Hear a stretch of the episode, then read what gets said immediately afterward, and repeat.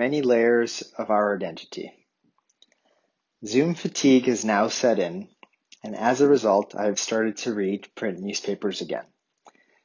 The trade off for less screen time is one that I will take any day.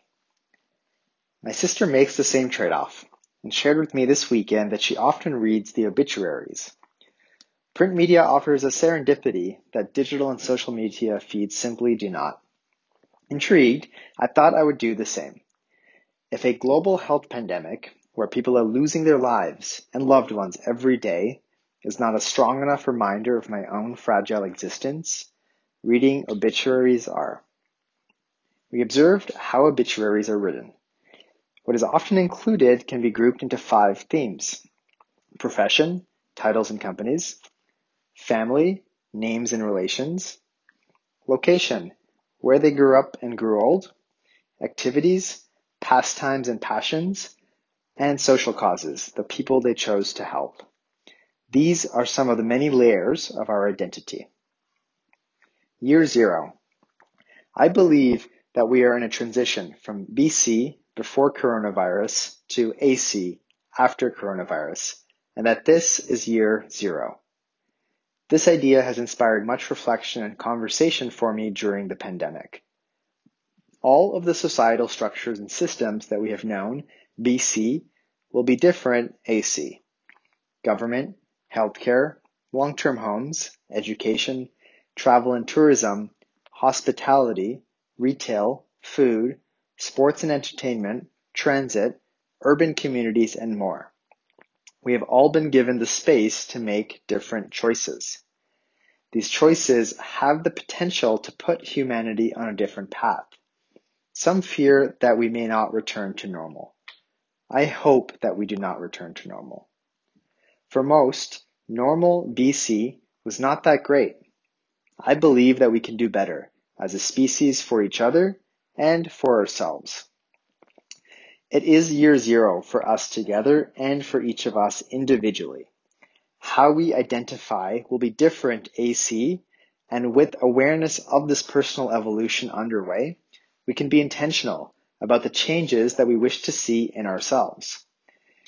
We have to let go of what was to make space for what can be. Identity is deeply personal if not the most personal aspect of our existence. Identity invisibly impacts the many layers of our lifestyle. The layers of our lifestyle are now being stripped away through the loss of loved ones, routines, and freedoms. This forcing function will cause each of us to reflect more deeply now about who we are and what we value. This is new territory. Societal norms BC encouraged us to conform and blindly believe. The new norm in physical isolation has offered us space. Space for inquiry. And this inquiry can be less intimidating with the understanding that we are not alone. We are all each in our own year zero. What we do. Having lived in New York for the past few years, I see that American culture is to identify strongly with what we do. At a business conference, at a party, or even on a date, the first question I am asked is about what I do. I am proud of what I do. However, I have a strong aversion to associating my identity with my profession. The risk with this cultural norm is that if I don't like what you do, I don't like you. Or if I do not understand what you do, then I do not understand you. When I first moved to New York to build community, I hosted regular dinners at my apartment with people that I was interested in connecting with. The guidelines were simple no work talk and no technology. The calendar invites had the other guests hidden, and the reminder emails had everyone in BCC. Friends had no idea who they would be sharing their evening with. Without the option to share what we do, the conversations penetrated multiple layers of our identity, and we landed at a deep place of connection instantaneously. This approach accelerated the depth of connection in the communities that I'm fortunate to participate in. I have learned that we are more than what we do. Where we are. While it may be American to identify with what we do, it is Canadian or British to identify with where we live. This is how we often break the ice when connecting with someone new. It is only once that I left New York for lockdown and returned to my parents' home in Toronto that I realized how much of New York has been wrapped up in my identity. The activities, people, and spaces have become so familiar and so comfortable for me. Yoga classes, meditation communities, sober silent dance parties, the lineups at Trader Joe's, the symphony of horns, laughs, and cries on the streets, the scents of mainly garbage, the diversity was in every direction. All of this had become an extension of my lifestyle, and as a result, my identity. Now, in my parents' spacious space, I have slowly spread out into each room of the house to accommodate my many interests, and I enjoy walking in quiet in the quiet neighborhood filled with birds, trees, and squirrels. I have learned that we are more than where we are. How we appear. Forced physical distancing and the closure of non-essential services has upended many industries, including fashion, retail, beauty, and fitness. It is telling that what we may have believed to be essential, like the purchase of new clothing and fashion accessories, the frequency of haircuts and beauty treatments, or obsession with fitness classes, are all in fact non essential.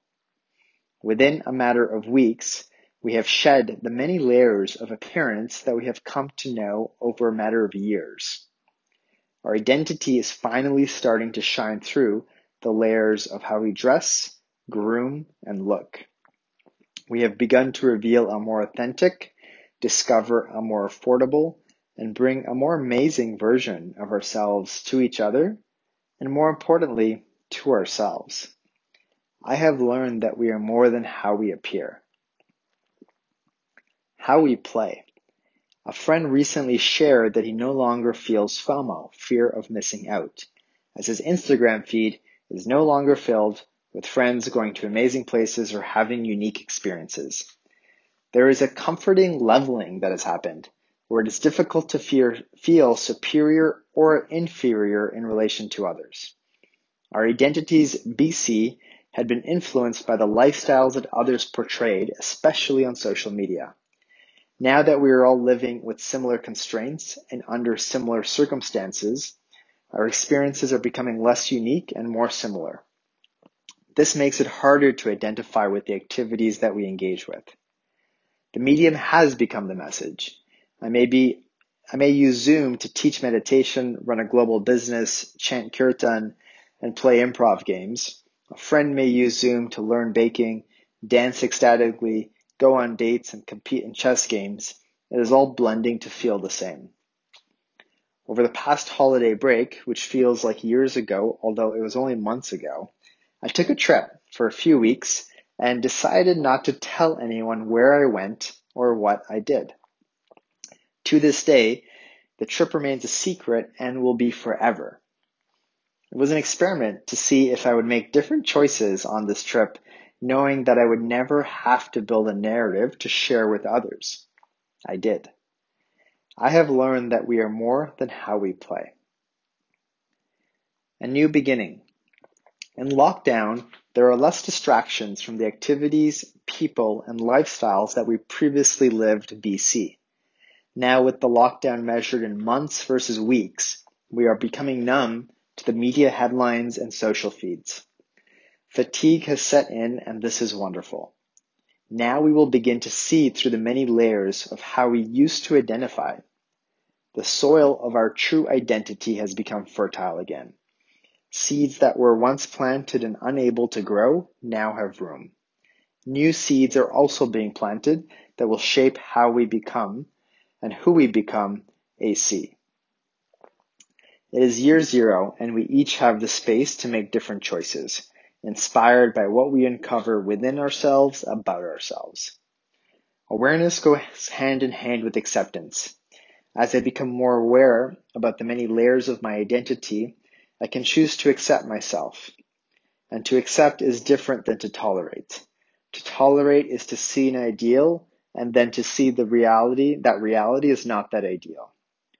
To accept is to not see reality as different from what it is. It is only once I accept that I can take action from a grounded place, aligned with what I value and with who I truly am. I hope that the obituaries that I read decades from now will be different. I have learned that we are more than what we do, where we are, how we appear, and how we play.